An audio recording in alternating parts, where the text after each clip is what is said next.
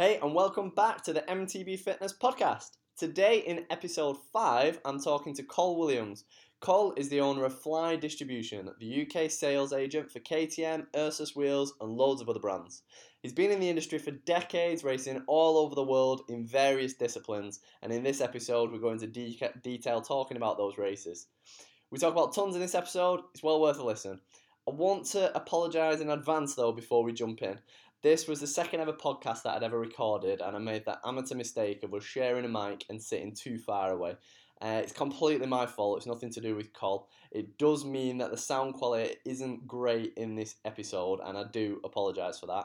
I can promise you, though, that Col's fascinating stories and the insight that he brings into the industry are going to make it well worth seeing past the sound quality, and I promise you, you're going to come away with some fantastic insights. Pop your headphones on and enjoy episode 5 of the MTB Fitness Podcast.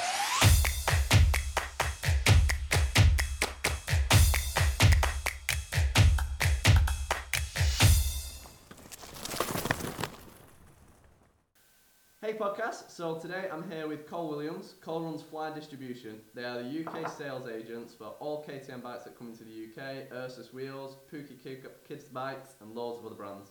Col's been in the industry since 98. I was born in 92, so I'm going to make him feel old today. uh, he's competed at downhill, cross country, all different types of racing uh, under teams like Yeti, Trek, and Orange. So he works in the industry and he's also raced for years as well, so he's going to bring loads to the podcast as you'd expect, he's still super fit and fast on the bike now. But I think it's going to be interesting talking to Col to find out about how he runs his busy business, but still manages to fit in the time to train and ride. So thanks for coming on the podcast, Col. Thank you for having me. Yeah, it's good. So uh, tell us a little bit more then about you, really. When you started in the industry, you know, you started out, you've been racing, worked in bike shops. Yeah, tell. So yeah, it's been a, a long, a long road really. I started racing uh, bikes in 1988, so pretty much when mountain biking just started. Yeah. Um, it was to do with one of the lads I went to school with, um, was racing schoolboy motocross, and he wanted a, a mountain bike to train on. Right. And I'd sort of, you know, when you're a kid, you have a bike knocking around on, and I'd seen mountain bikes in the local bike shop. So I spent 150 quid on an Enel. It was a dream to um, so yeah, that was how I got into it, and then quickly the competitive um, sort of urge took over, and yeah, so that was what 30 years ago. um, so yeah, I've been racing all aspects of cycling since that point.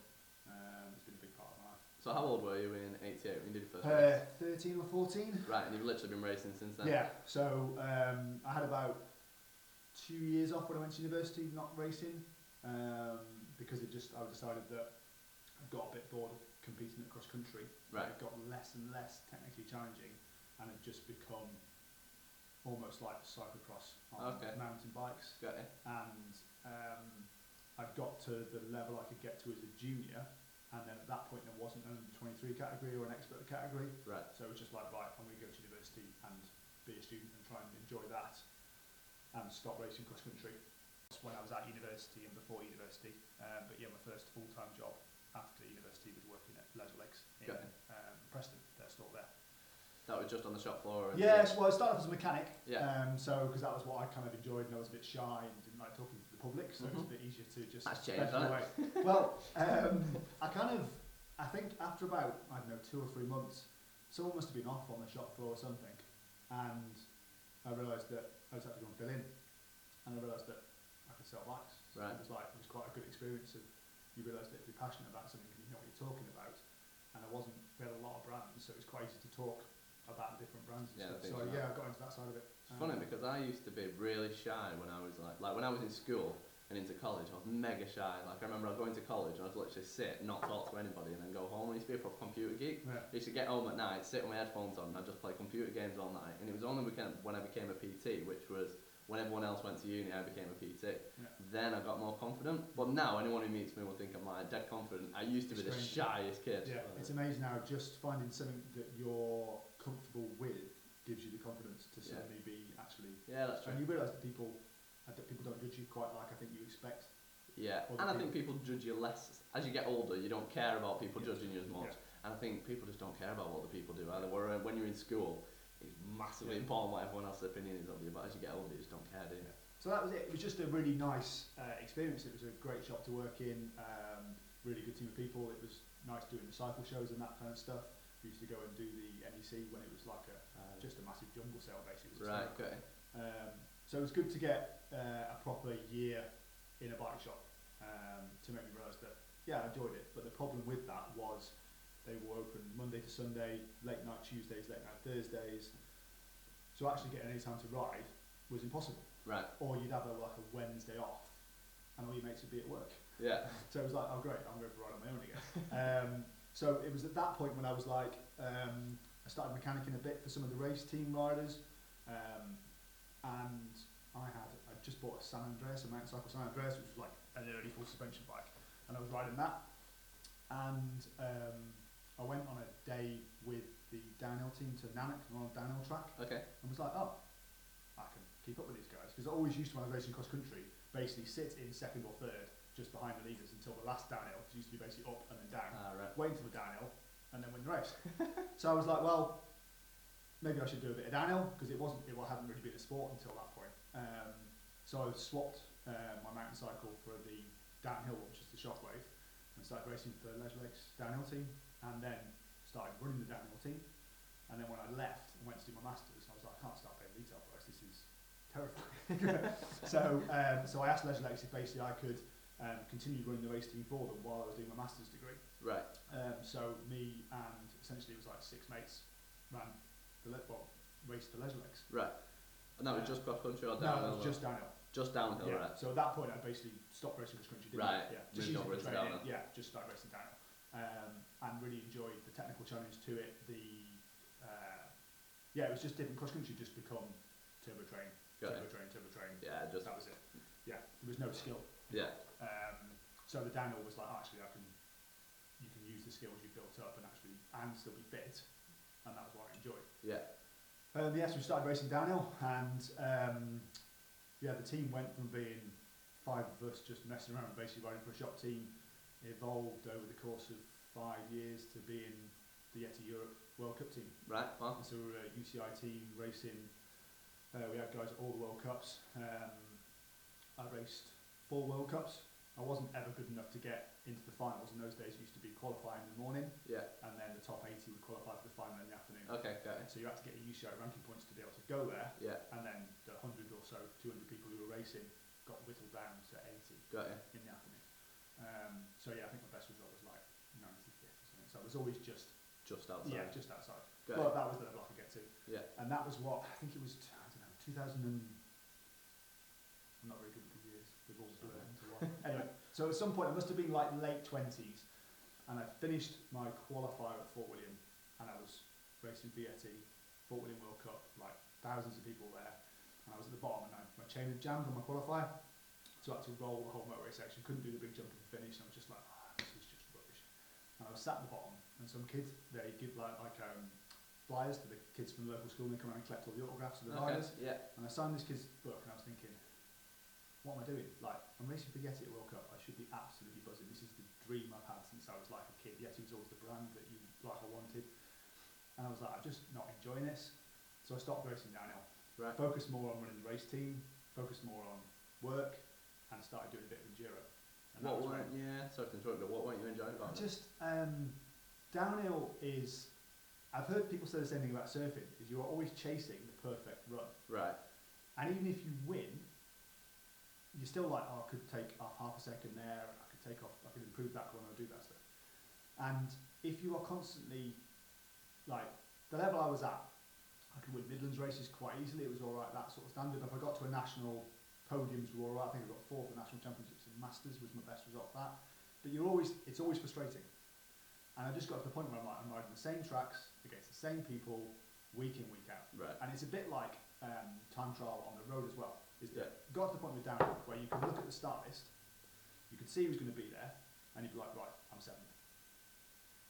Unless you just someone know has, before yeah, you went. yeah, so right. it's like, unless this is just a points. yeah, or a mechanical spending, or yeah, that's it. So you're only going to be better than seventh yeah. if you have an absolute blinder, or if it rains, or someone has a bad Right, run. You're okay. thinking this is we could at the start of the season we could all agree where we'd finish Right. and just do it. Right. And it's like I'm spending thousands and I'm travelling like three day weekends everywhere. At that point, I was working as um, an environmental consultant. So I was doing things like finishing work on the Friday, getting in the van, driving to the airport, going to Croatia, coming back Sunday night, Right. sleeping in the car park at work, having a shower in the morning at work, and coming back on the Monday morning. Right. And people were like, what did you do at the weekend? I was like, oh, I raced in Croatia. And they were like, oh, yeah, I went to B&Q and, uh, and IKEA.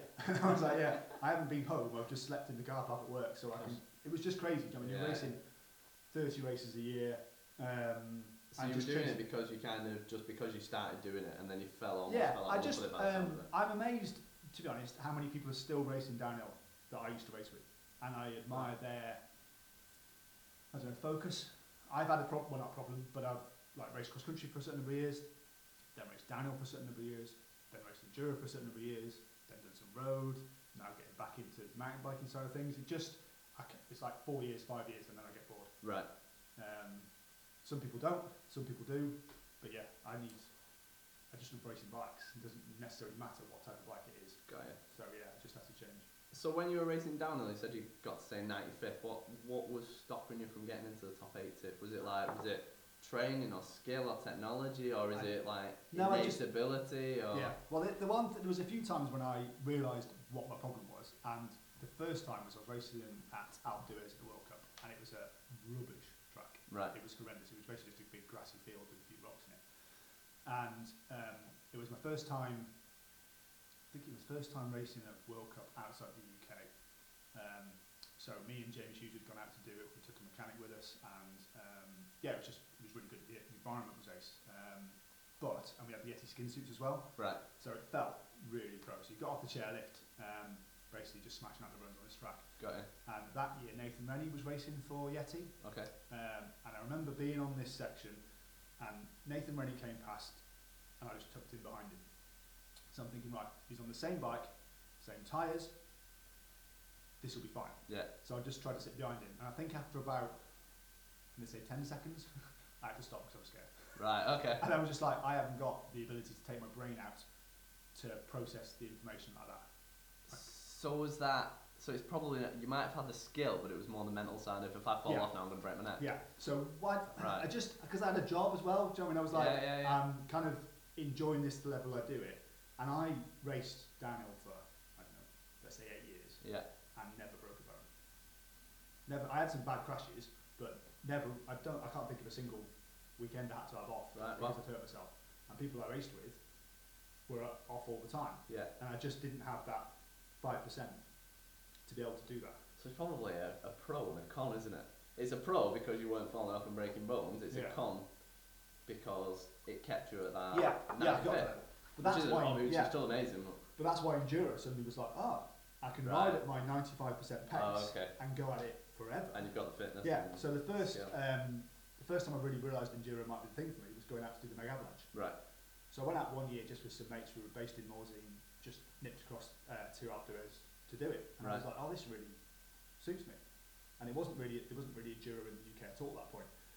So I stopped racing downhill and focused on doing the mega the year after. And was like, right, I'll see if I can actually, if I go for the week and actually plan it. Mm-hmm. That's what happened. So I got a reasonably good seeding because the organisers looked at the downhill side of things. Well, are you racing World Cups? You've done this. Let's see how you get on. So Yeah. I got front row for the qualifier, Yeah. but I was next to Bouliers and Jérôme Clementz and a few others. I was like, I was number seven. So when there's two and a half thousand people knocking around outdoors all with number boards on, and you're number seven, it looks like a one. so I was in full Yeti kit. Like I got, I kept getting stopped by the French press and all this kind of stuff because they Right. thought I was number one. I was like, no, no, Seven. yeah, seven. So um, because they do different waves of qualifiers, like I was in the front row of the first wave of, I think it was ten that year Got qualifiers. Yeah. So everybody was like, if you were number seven two, 207 or whatever. Yeah, you were at the front. each, each I one. understand. Yeah. So yeah, I did four or five mega avalanches back in the early 2000s. Got, uh, I don't think I best got like 23rd Right. overall.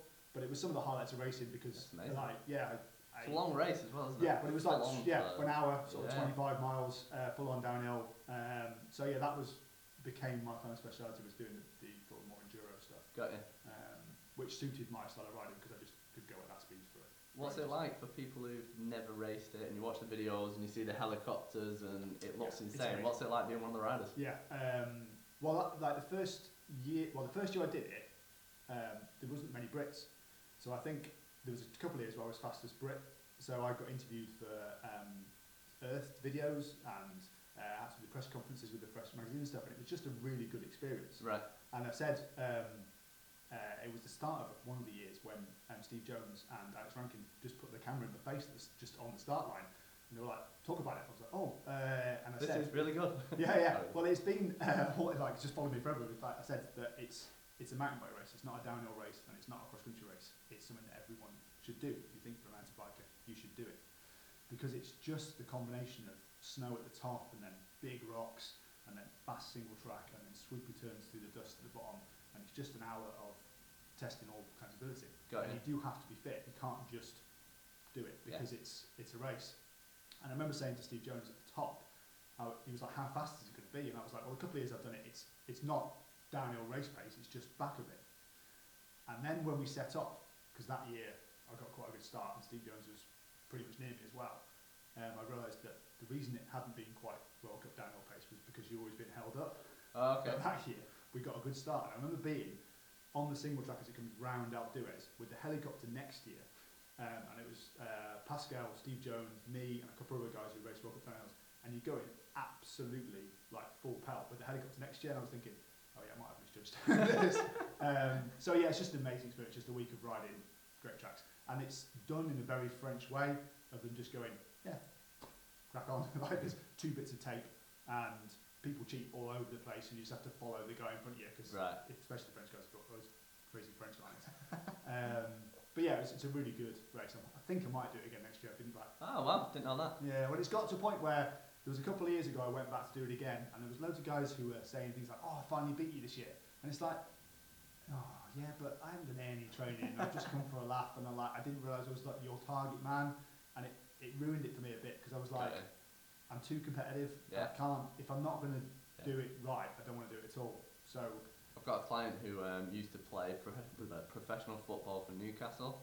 Then he moved to Oldham Athletic, and but at his peak he was like playing for Newcastle. And his mates always say, "Oh, come and have a game of football," and he never ever plays just because he knows that everyone on the pitch will be having fun and everyone's going to be watching to see if he's any Yeah. good. Or he does the same if he does like a 10k. Yeah.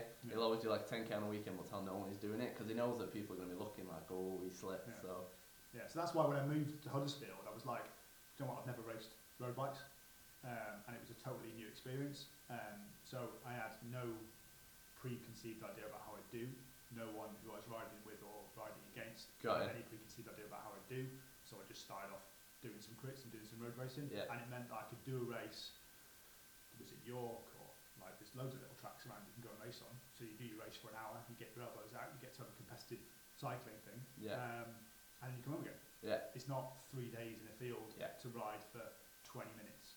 Um, so that's why I've kind of tried to manage my racing based around the time that I've got to do it. got it.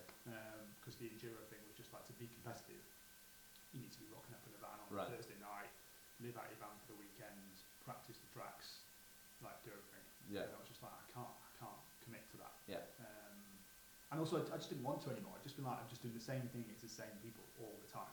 And it is basically those sort of mountain bike races, whether it's downhill or it's enduro, it's basically a time trial. right. You against the clock.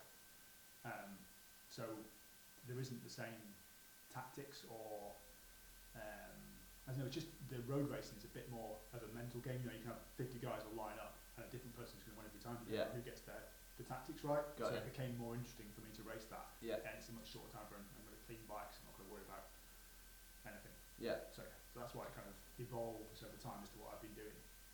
It's just picking and choosing ways to race bikes that are fitted in with the hours I've got got it. to do it.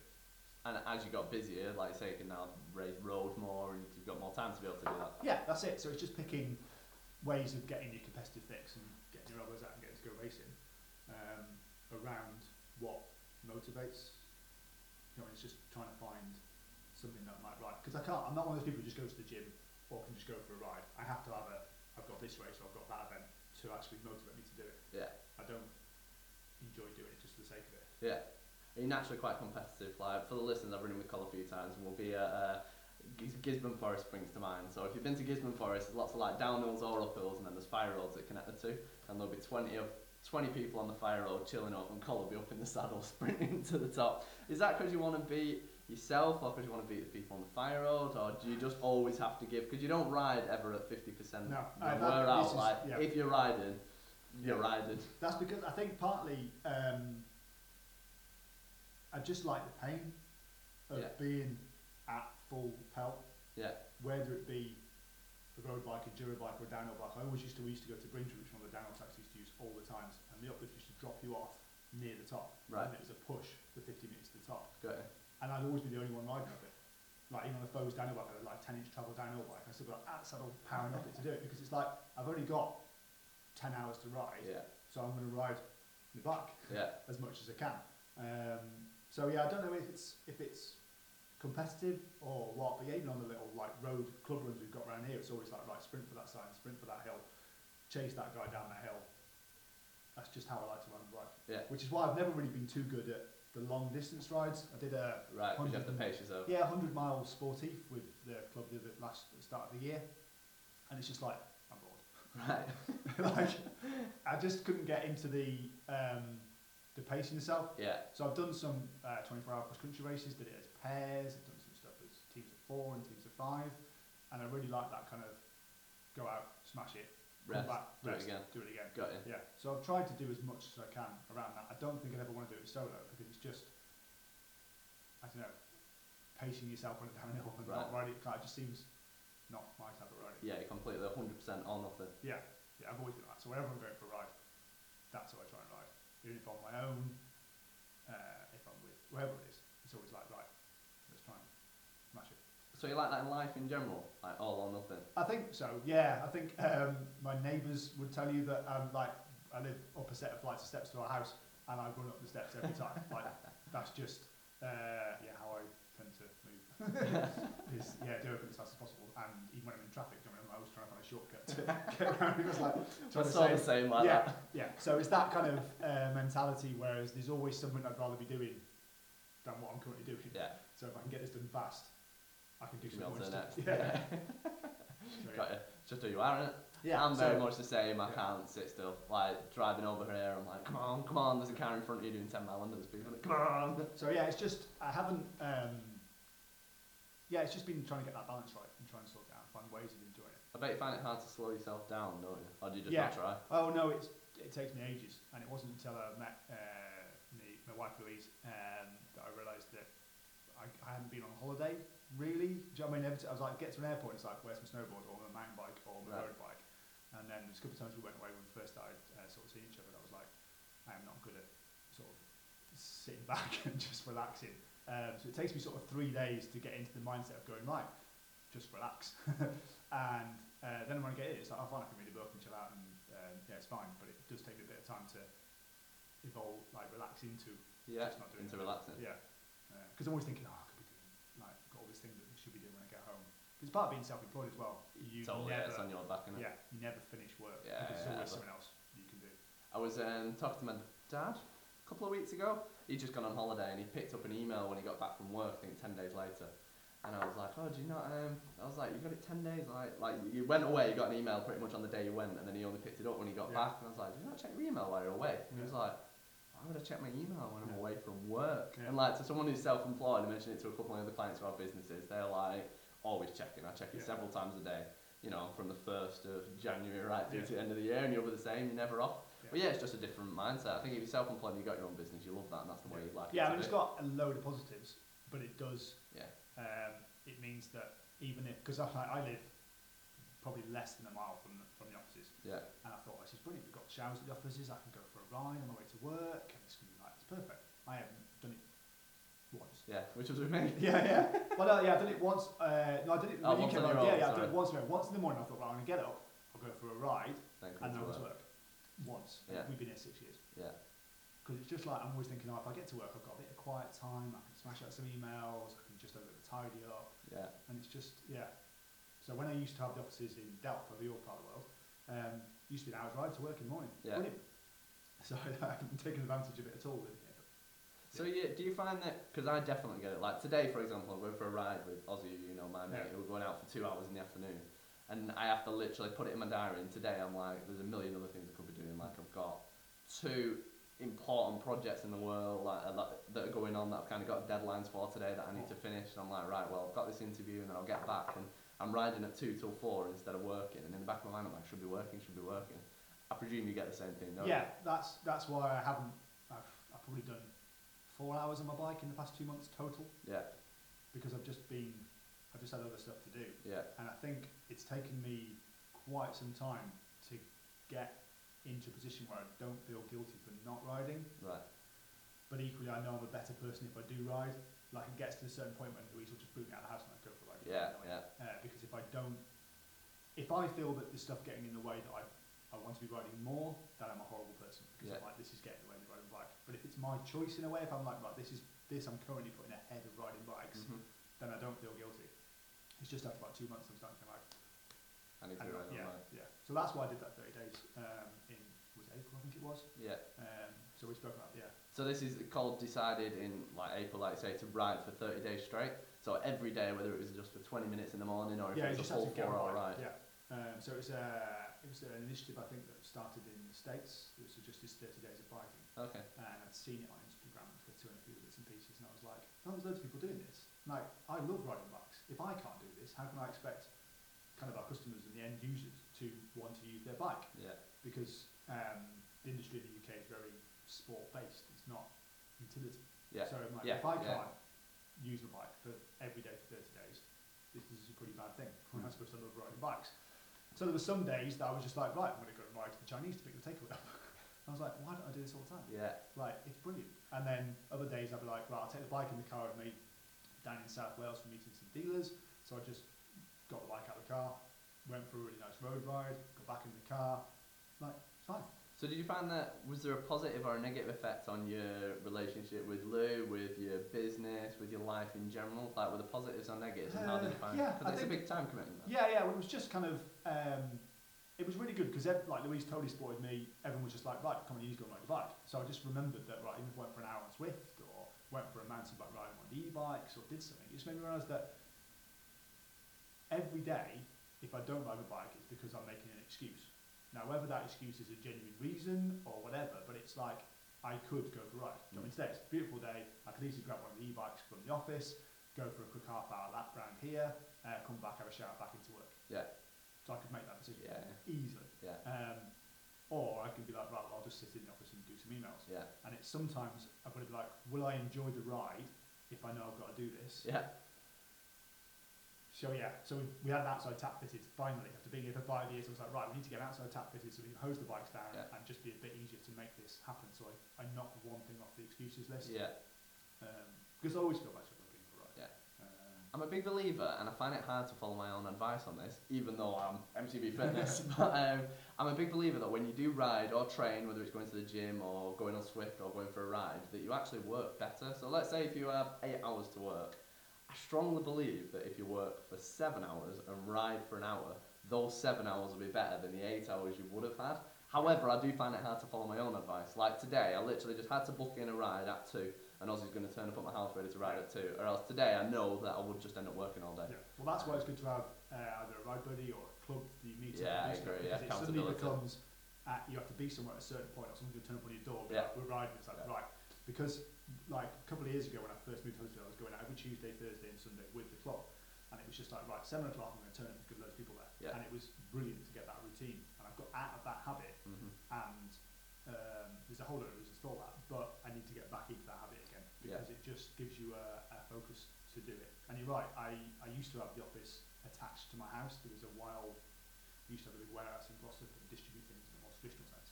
Okay. And then when we became sales agents, it was much more right, the stock's held in warehouses in Austria or Germany and stuff, so we don't need to have a warehouse. You. So um, I rented a big house and we had the offices that we used to work in that was attached to the house.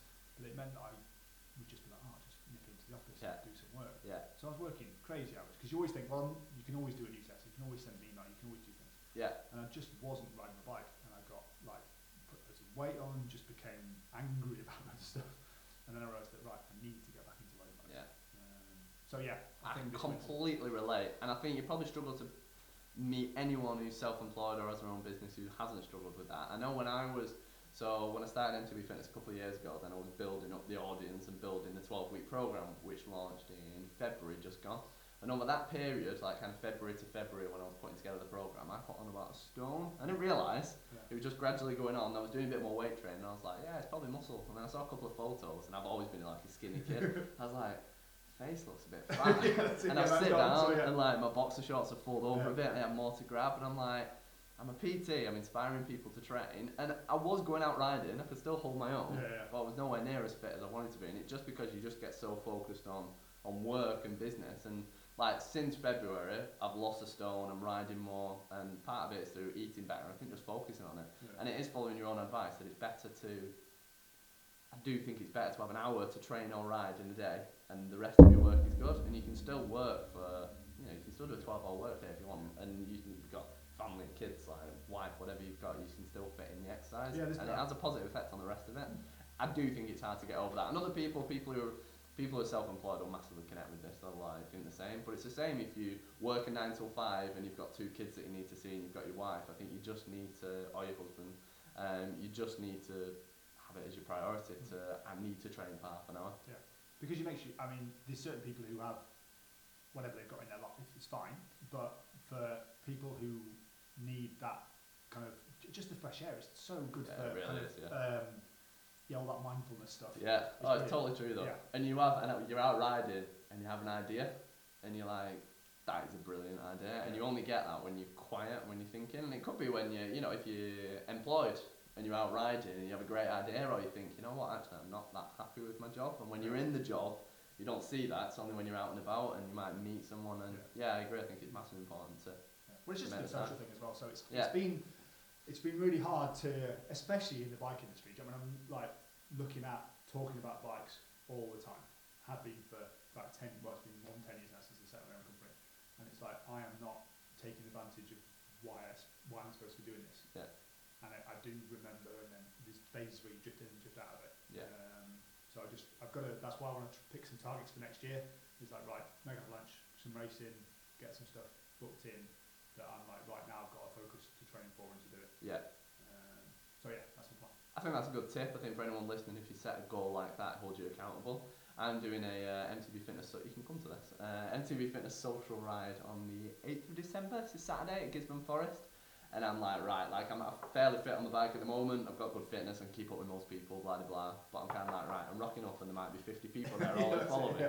need to be fit on the day. So like that's so good because it holds me accountable to it. So like today, where I might text Ozzy and say I'm not going to ride, I'm like, I really need to ride because I want to be fit on that day. And I al- I always have a base level of fitness. I always eat decently. I always stay fit and slim and da da da. But like you say, you can go deeper into it or further out of it. And I find that having dates like that to hold me accountable to train towards really help because Yeah. they, they hold you to it, don't they? And I think paired with that, like you say, you do the same thing. If you agree to meet someone and ride with someone, that just holds you accountable. I went riding a few a couple of weeks ago. There was a Sunday where I hadn't ridden in about four days, and there was a Sunday where we were babysitting all day, and we were out of the house for 10 a.m. Um, and normally I just spend Sophie, spend Sophie, spend Sunday morning when we go for a Sophie, and I agreed to meet Ozzy at I think we rode at 6 a.m. something like that Oh, on a I Sunday morning. Yeah, yeah. So we were up 5 a.m. Get up, had a quick little bit of food, went out for six. think I was back for eight, and Sophie's still in bed. I just got put out a cup of tea and went Yeah. down. And I was like, I could definitely do that every Sunday. And it was just, I know, as self motivated as I am, I know that when the alarm went off at 5 a.m., if I was riding on my own, I would have just gone back to sleep. I would have snoozed it and turned it off. Whereas because I knew I was meeting Ozzy, it, Yeah. it was going to happen. Yeah. Like I would never have left him standing. That's it, I would just And he'll be and thinking do the same thing as well. So Yeah, it's like, exactly. Yeah. You've got that motivation to do it, and Yeah. that's why it does help having someone local you can you can with. Although Ozzy's just a weirdo because though, oh, the reason I say that he started running at 3:30 a.m. before work. How So he gets in work at 6 a.m. and he sets the alarm for 3, goes for an hour run. He's absolutely nuts. So Ozzy's kind of the freak of nature who would just get up at 3 But that's why having I'm not like that yeah. though. I know that I won't, so I have to think, right, my weakness is that I know I'll stay in bed. Mm. So it's right, what can I get over that? I'll go and see Ozzy. And people use me for the same thing. I have clients at 6.30 a.m. or at whatever time they are through the day. It can be after work, it can be before work. They love coming to see me at that time because they have an appointment at 6.30 or at Yeah. 5.30. No matter how busy work is, they know they have to come and see me. Yeah. Yeah, it's getting that into your calendar and into your routine means that you can make the best use of your time. Yeah. Um, which is crucial in everyone's lives.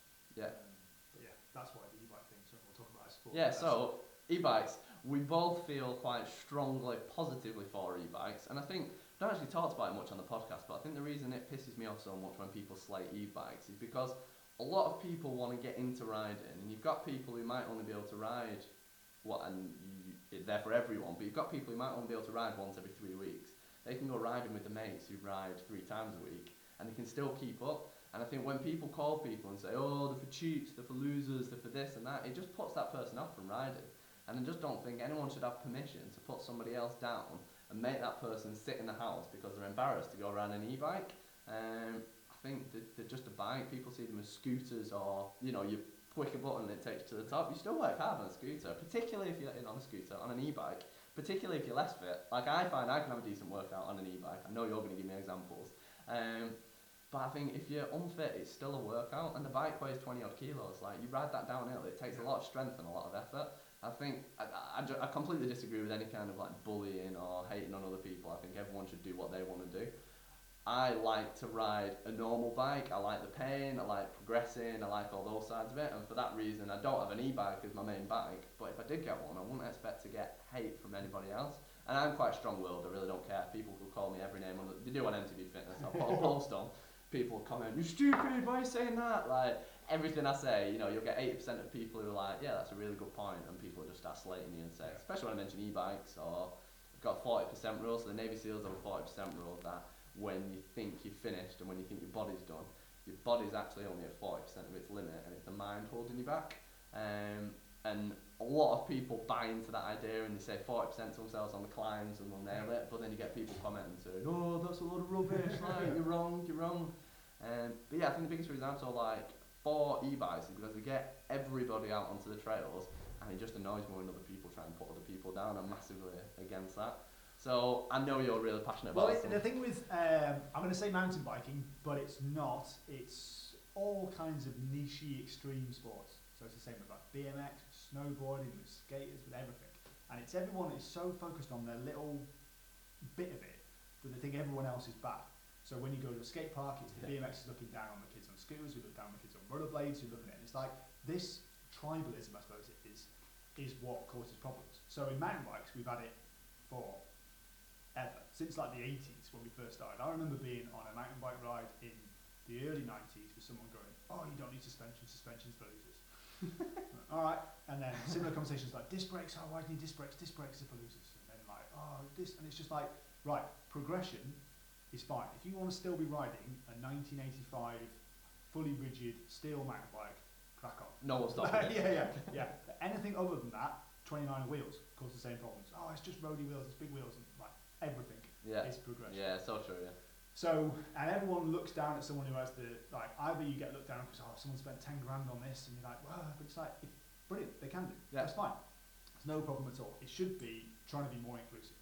And the e-bike side of things has been a real uh, turning point for the industry over the past five or six years, and we've seen it with KTM because we've been involved right from the start, is the fact that 10 years ago, if you bought an e-bike, it was a cheap, small-wheeled Chinese commuter bike. That's all they were. And they were a disaster because it never worked in the rain. It was just a utility vehicle built for the Chinese market or the European cities and stuff for people getting from A to B. That was what it was for.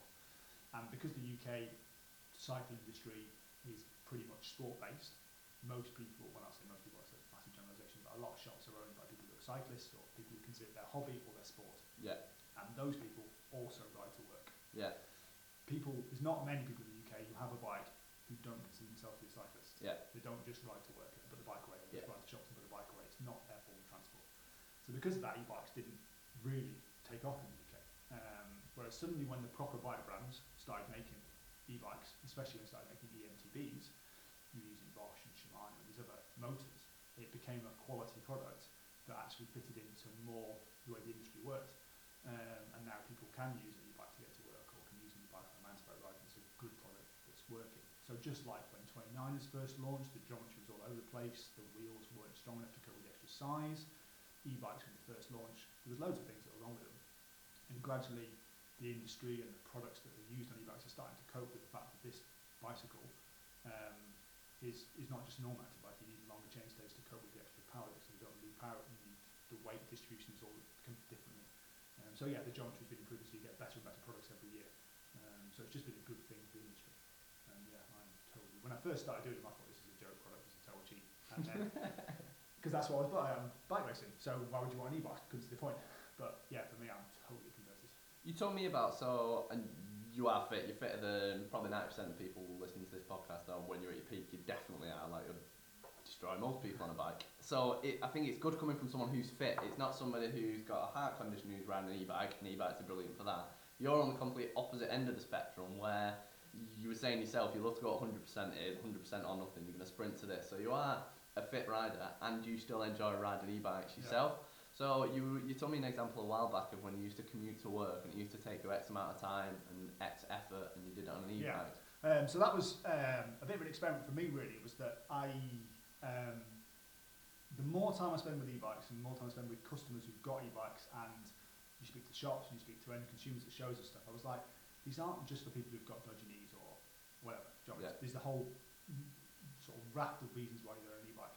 And I used to commute from Huddersfield to Doubters up over the A62, so it's quite a big climb. It's about an hour if I was in full lycra, road kit, And on it's my a road good bike. thousand feet of climbing that, and Yeah, it down. and it's a pretty straight road as well, so there's Yeah. no sort of traffic lights and junctions and stuff. So I was like, I wonder how it is on an e-bike.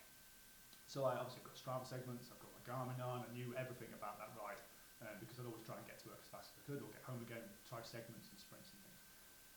So I I'll try it on a hardtail mountain bike. So I had a 29 inch wheeled, knobbly tired, uh, just normal mountain bike, but it was an e-bike. So I was like, well, I'll just, I'll go at the same heart rate, at the same effort, i.e. just flat out, and see how long it takes to get to work. old fashioned. Yeah, so why not? So yeah, um, so I saved 15 minutes each way. Right. So I was like, so I've got half an hour a day extra to do stuff, Yeah. whether that be stay in bed or more work. So I'm not putting out any less effort. Yeah. Heart half rates are the same. Yeah, half is the same, so I'm putting out just as much effort. So I've, I've done it in 45 minutes instead of an hour. Yeah.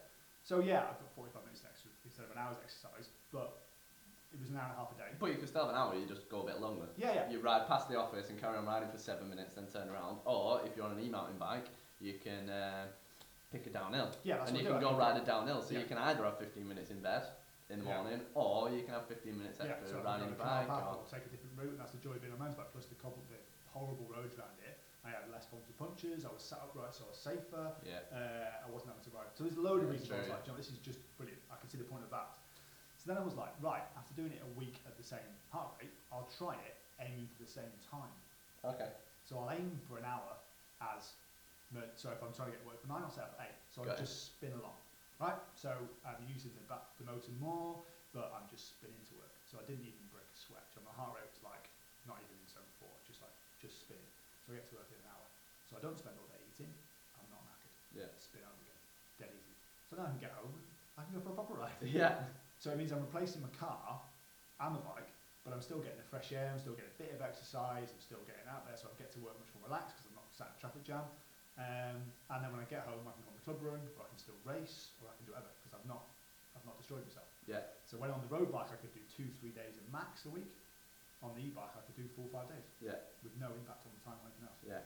So I was like, this is brilliant. And you think of that effect, like not everybody who rides mountain bike just wants to be as physically fit as possible. Like think of the mental effects. If you've got depression, the idea of going out for a road bike ride for an hour and nailing yourself is like, I don't want to do that. But if you think, well, an e-mountain bike is going to help me up that hill, so I don't mind. Someone who's depressed might get out on the bike for an hour. Oh yeah. You know, in the extreme circumstance, that could save someone's life. Yeah, well that's And why they, they genuinely change people's lives. Yeah. Is that um, the e-mountain bike is a classic example. Where we've got, we've always got 10, 20 knocking around here, the demo bikes and stuff. And the number of times where it's just you finish work and goes, you know what, I am not in a good place. Yeah. I'll just grab it. Because even if you're feeling ill, like there's a number of times where I'm like, I'm bummed up, I'm just not in a good place, I don't want to go for a run. Mm. But you just get the e-mountain bike go for a spin, it clears your head, clears your airways, you get back and you go, "Do you know what? And you end up going further than you would do Yeah. and it's just a brilliant uh, product. So like I tend to ride e-bikes when I'm on my own because if you go for a ride with someone else who's not on an e-bike, Yeah. just there's just no point. You just got a heavy bike. Yeah. But I've met one of the guys locally who bought an e-bike off us, one of our demo ones. He brought it back for his first service, and when you plug the bikes in, it's much more like a car. You get a diagnostics report, so you can see how, Oh, how, how the motor's been used, how long they're in turbo, how long they're in eco, all that kind of stuff. Right. So I printed this diagnostics chart and I was like, exactly, use the motor. Like, is this, is it broken? So when he turned up, I was like, look, uh, you've not been using this, like we use our bikes on turbo the whole time. Like, go for a ride Yeah, turbo, yeah, yeah. wouldn't you? And he came and he was like, oh yeah, that's because basically I ride with, I know, 10 guys and none of them have got e-bikes, but I am the least fit of them. Right. I'm trying to lose weight, I'm trying to get fit. So what I'm doing is I'm going for the ride, And when I get to the point that I'm done, then I turn the motor on. Right. Okay. And I'm like, wow. So you're basically riding a heavy bike with extra resistance because the motor does give some drag for as long as you can, and then you go, right, I'm done, motor on. Yeah, you cheap. Yeah, that's it. So I was like, this is a brilliant. So he's like, he's basically trying to use it as a gateway Yeah, that's to get him back into normal bikes. Yeah. So I was like, I've not even thought of that use. Yeah. And then the other use, like my wife's golf.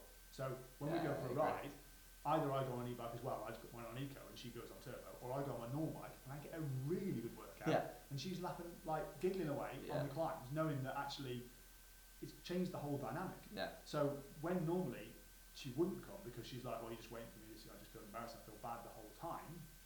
Now, because the tables are turned, I know that someone has to be last in every ride. I've been experienced cyclists to mm. know that sometimes that's me, and sometimes it's not me. And mm. whoever's last, you don't have to make a big deal of it. But if you are continually at the back and you feel bad and you know that, like, it's easy for me because I have been, like, when I'm fit, I'm fit. And if I'm not fit, I know I can get back to being fit quite easily. Yeah. And I know the reasons why I'm not fit. But if you are the person who's last on that ride or you're the slowest out of your group of friends, changing that is quite difficult because you are always the last one to top of Yeah. the climb and everyone's like, right, we're going now. And you're like, I've not had a break. Yeah. Um, so the e-bike means that you're the first to top of the climb. And if you want more exercise, you just knock it down on the resistance level. Yeah. So it's a brilliant product. Yeah. And if you're thinking, so with training, you know this, you kind of like go, you want to periodise it and gradually build up. So if you ride, that's that's a good example. Just pick one hill that's a mile long with a thousand feet of climbing, just to keep it simple. If you ride with your mates with an e-bike, you can put the resistance at a level that you keep up with your mates, and you finish at the same time, and you're probably just as knackered as your mates. And then next week you can knock the resistance, the effort. Next month, sorry, you can put the um, the assistance down a notch and then down a notch and it allows people who are much less fit to get into riding and then gradually build up to riding a normal mountain bike. Yeah. Um, if that's the way you want to Yeah. use them. Or there's people, um, like we're relatively close to Sheffield. So we've got Grenoside and Wharncliffe and stuff to ride. So I took, uh, Ben, who works for us quite a bit, with two full suspension mountain bike e-bikes to uh, Grenoside. And I was like, right, I'll show you why they're so good. So we got there and all the lads on their downhill bikes and enduro bikes knocking around. Like, oh, your e-bike's cheating, blah, blah. And I was like, right, watch. so um, we turned up at 9 in the morning. By 12, I think we'd done 25 runs. And we were knackered. Like upper body workout, Yeah, you've been riding, like totally done it. The guys who were pushing all bikes, if they'd done five runs or four runs, I'd be impressed. And it's like, right, we're off home now Yeah. because we've had a really good workout. We've learned, we've improved our technical ability, Yeah. we've improved our skills. We've been riding a heavy bike, so we've had a really good upper body workout, and we've pedalled up every single run. Whereas you've walked up every single run, and you've done five downhills. Yeah. So who's who's laughing? Yeah. Totally And, yeah, yeah. And there's a number of people, especially because I'm like ex downhill racer. I've got loads of friends who've raced or raced downhill, and the number of people who say, "Oh, it's cheating." It's like, yeah, but you're paying for an uplift. Or we used to go and race with chairlifts. Yeah. Like, so why wouldn't I rather ride up? I And- agree. Eh, and just baffles me. The So, thing with me of all of that as well is that it's none of your business. Yeah, that's it. Also, we get over it. I totally agree with all the examples there, but it's just none of your business whether I'm riding a normal bike or an e-mountain bike or I'm not. Like it, it just it doesn't matter. There's a lot of people in the industry who are very um, anti-e-bikes because of the the sort of direction of travel, because it's seen as the next step is more powerful or more motors and this kind of stuff. Yeah. Or with a throttle, which then you have more issues with erosion and that kind of stuff. Now, granted, you've got more issues with erosion because, as the example I gave, we did 25 runs, not five runs. Yeah. So you do do more riding, so therefore it is more erosion. Um, and we just need to get all the people who ride e-bikes into the fact that these trail centres and these stuff don't build themselves. So if you're Yeah. doing more riding, you need to maybe think about joining the trail building queue or Yeah. donating to do stuff, whatever it is. But they are a great product to actually give uh, access to people who wouldn't do it. Um, And the more people that are into mountain bikes, uh, who are buying mountain bikes, the more money there is in the industry. It's a good kind of like, as you know, I'm like dead into my cars. I'm like, you notice all the supercar manufacturers, Lamborghini, have just brought out the SUV, Urus. And everybody's like, why are Lamborghini making a uh, SUV? Porsche, so they were only like, only Porsche 911, they were only sport cars. And then they brought out, they were, they were dying off. They were at the point where, to the best of my knowledge, people know best, they were about to die. Then they brought out the Cayenne, the big 4x4, that massively spiked sales. Then they had all that money to build loads of other sports cars, and now they build everything from your 50 grand sports car up to your 250 grand top of the road one. And the only reason that they're still here and there's so much money in the company is because a load of the sales come from SUVs. yeah. You could kind of apply the same kind of whatever the word is that to mountain biking. And now, if you've got a mountain bike company, say KTM, and they're selling all these bikes, suddenly they've increased the revenue by 30% because they're selling a load of e-bikes, that's only going to trickle down back into the normal bikes. And the normal bikes get cheaper because you've got economy scale, you can have a bigger factory, and the bikes get cheaper from that point of view. There's more money in it, so they're developing better technology. Like it's to me, the more money that people spend on the mountain bike industry, the better it's going to get for everyone. It's going to get cheaper, it's going to get better. It's Well, e-bikes uh, for us, um, well, for me, it's like I am the bike industry through and through. I've been in for years. So supporting the local bike shop for me is crucial because I got my first job in a local bike shop. Everyone gets their first sponsorship deal through the local bike shop. It's where people start mechanicking. It's all this kind of stuff. So it's all well and good buying your bike on the internet. I can see why people do that. I can see the money you save. That's no problem at all. Yeah. But without the bike shops, we lose a load of things, like tons and tons of stuff. So um, trying to find ways to help them is a good thing. Mm. Now the e-mountain bikes is a particularly good example of a product that bike shops can sell, and they're not competing with online as much because posting them's a bit of a nightmare. The customers' perceived concerns about warranty and Yeah. servicing and stuff are a bit more of a problem.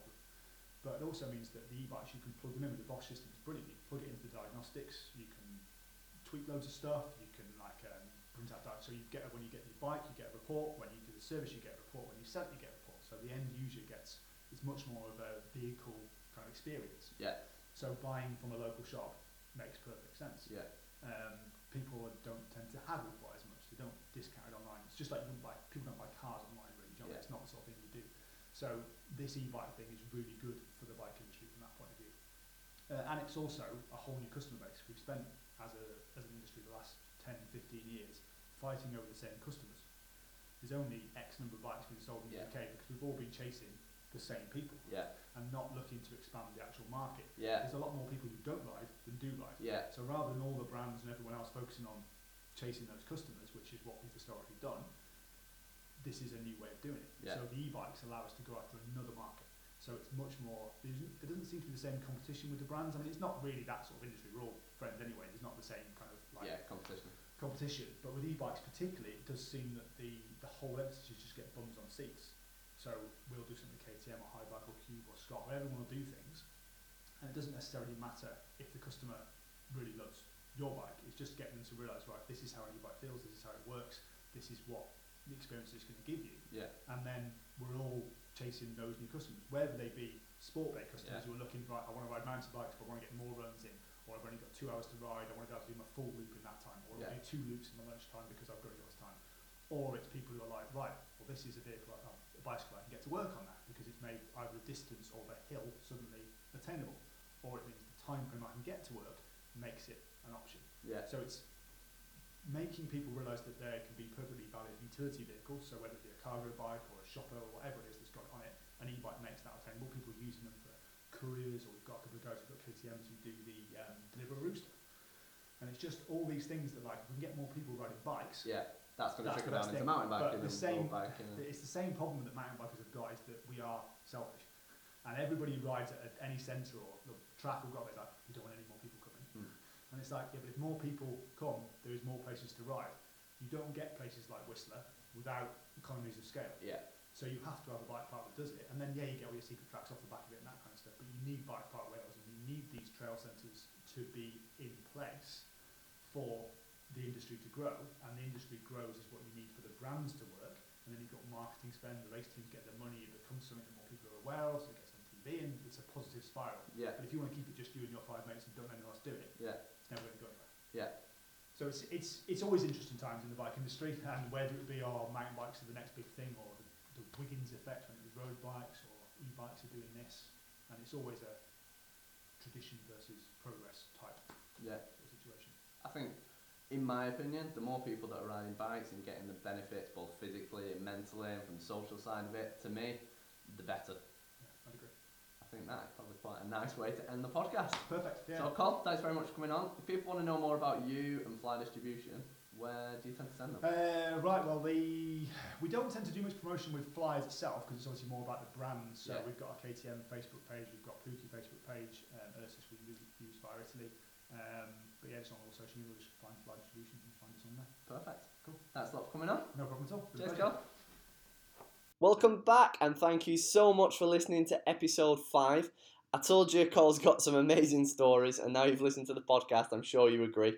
I apologise again for the sound quality. It's my mistake completely. It was just a, a rookie mistake of not having a clue how to deal with sound equipment. Uh, but as you can probably tell, as the podcast moving forward, the quality is getting better and better. So thanks a lot for your support. I really, really appreciate it. And Cole, thanks so much for coming on the episode. I apologise that I cocked up the sound somewhat.